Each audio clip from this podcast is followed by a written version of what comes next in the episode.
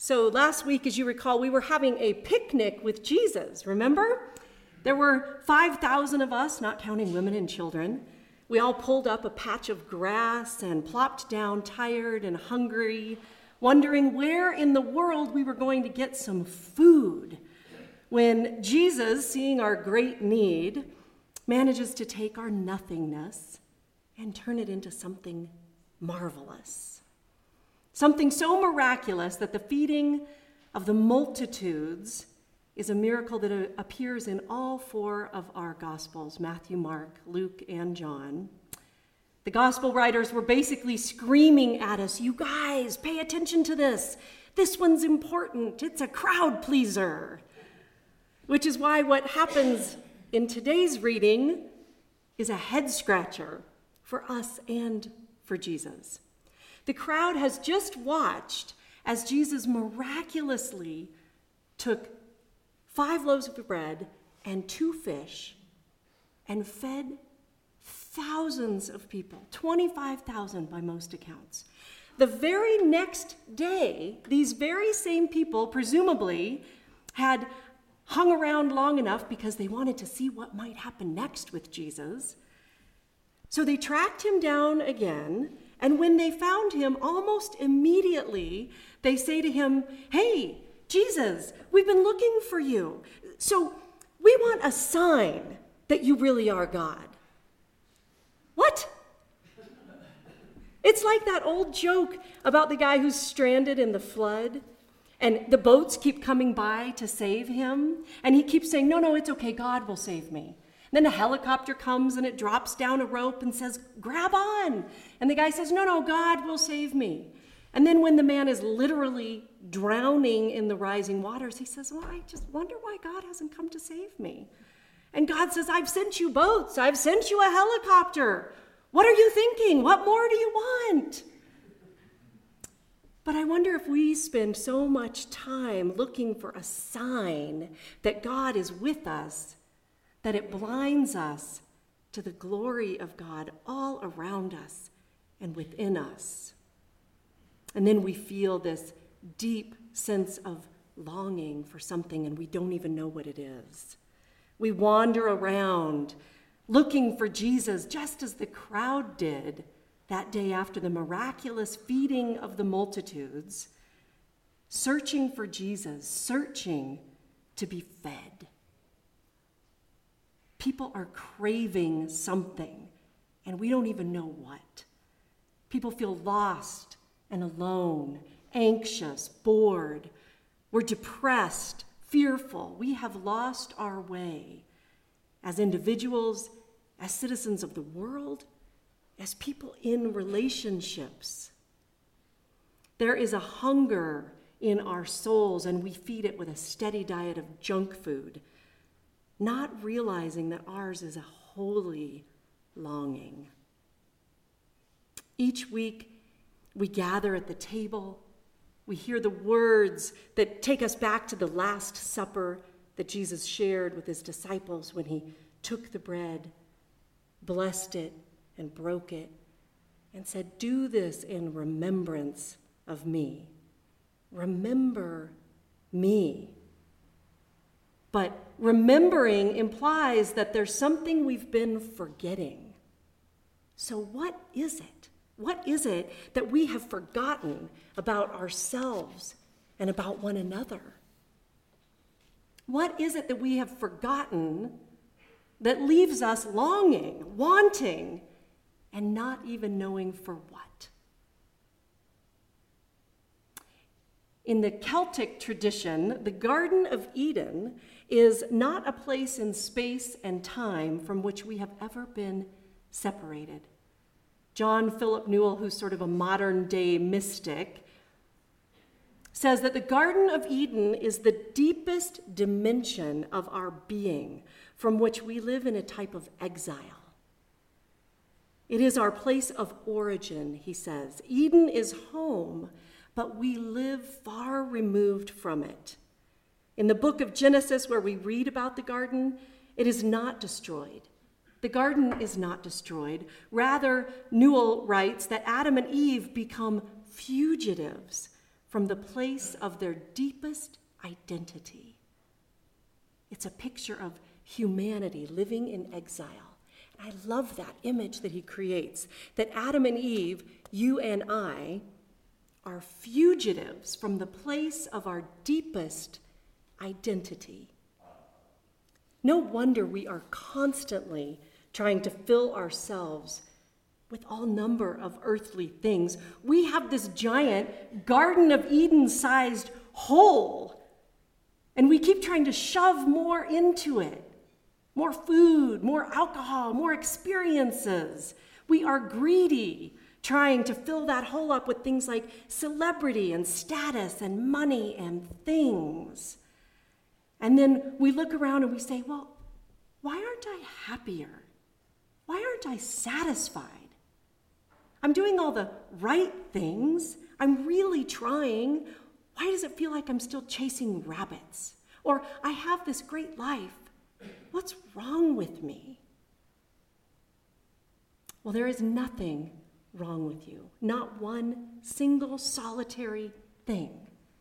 You have simply forgotten how perfect you already are. At the beginning of the Hebrew scriptures, the book of Genesis describes humanity as being made in the image and likeness of God. This is a fundamental truth in our faith. Everything else that is said about human beings in Scripture needs to be viewed in light of this starting point. Again, John Philip Newell, the Celtic scholar, says the image of God is at the very core of our being. And like the garden, it has not been destroyed. It may have become covered over, he said, or lost sight of, but it is at the beginning of who we are, knit together perfectly, sublimely in your mother's womb. The image of God is the very essence of being. So often, our quest for fulfillment is incompatible or rejects that essence altogether. Our souls are longing for something as pure and beautiful and holy as God's perfect creation in Eden. And we are feeding it a steady diet of potato chips and soda pop. Jesus promises us the bread of life, and we are both physically and spiritually eating things that make us sick. A few months back, I took a course on the Enneagram, which is a sp- spirituality personality test. It identifies nine characteristics, the nine beautiful ways that we are all beautifully flawed. And it was a great class, and hopefully we can get into the Enneagram sometime here at the chapel. Uh, but each day of the course, several times a day, we would meditate for 20 minutes which is a little challenging for me, I'm not to lie. During each of these meditations, our instructor would say this. He would say, Now, in his beautiful British accent, plunge down into the deepest part of yourself. Plunge inward. There's a deep sense of diving into a vast ocean, isn't there, when you hear the word plunge? And for some of you, that's lovely and freeing. And for some of you, that is frightening. Plunging headlong into an ocean for me scares the bejeebers out of me. The one time that I went scuba diving, I thought I was literally going to suffocate. Not drown, mind you, but suffocate from the oxygen tank. It's not a, a, happy, freeing feeling for me to plunge. And in the same way, I think that plunging deep into ourselves can be frightening. We are afraid of what we might find there. But I think we should be thrilled at what we will find. We were created in the image and likeness of God. In other words, we were not created as flawed human beings. We have flaws, yes, but we've managed to do, to do that all on our own. God created us whole and perfect and knit us together in the very image of the divine. That's what you will find when you plunge into yourself. So, that hole that you feel, That is your soul longing to be reconnected, reacquainted with the divine, reacquainted with that which gives life to the world. Jesus said we have it within us because we have Him. The bread of God gives life to the world, he said. Then, sir, give us this bread always, the people answered. But what they didn't realize is that it's already theirs for the taking, or should I say, for the receiving. I am the bread of life. I am yours, Jesus said. Whoever comes to me, whoever believes in me, will not go hungry and will never thirst. The bread of life, that essence that sustains our souls, makes us whole. It provides an inner sense of peace and well being, despite what outside circumstances might be saying to the contrary. The bread of life is constant. It's not a one time deal. We can't go one time like you do to an all you can eat buffet and say, phew, that was awesome. Don't need to do that again for a while. Plus, I got a fortune cookie, so I'm good. It's also not something that we can gorge ourselves on and store everything up for good measure and then revisit it only when we start to feel depleted. You know that feeling when you just fill yourself up on too much of a good thing? Too many hamburgers, too much of the brownies, too much of the potato chips, whatever else you feel like eating at the barbecue, and then you say, Wow, I really need a salad. No, we go over and over and over and over again to Jesus to be fed. Give us this day our daily bread. In the Old Testament, in the book of Exodus, when the Israelites were exhausted and wandering in the desert, hungry and tired, starving really, they threatened to quit. They complained loudly against Moses. They said they st- should have just stayed put. They should have never left Egypt. At least in Egypt, if they died, they would die with full stomachs. At least they would have food there, they said. Here, here in the desert, they were going to die anyway. But now they would die hungry.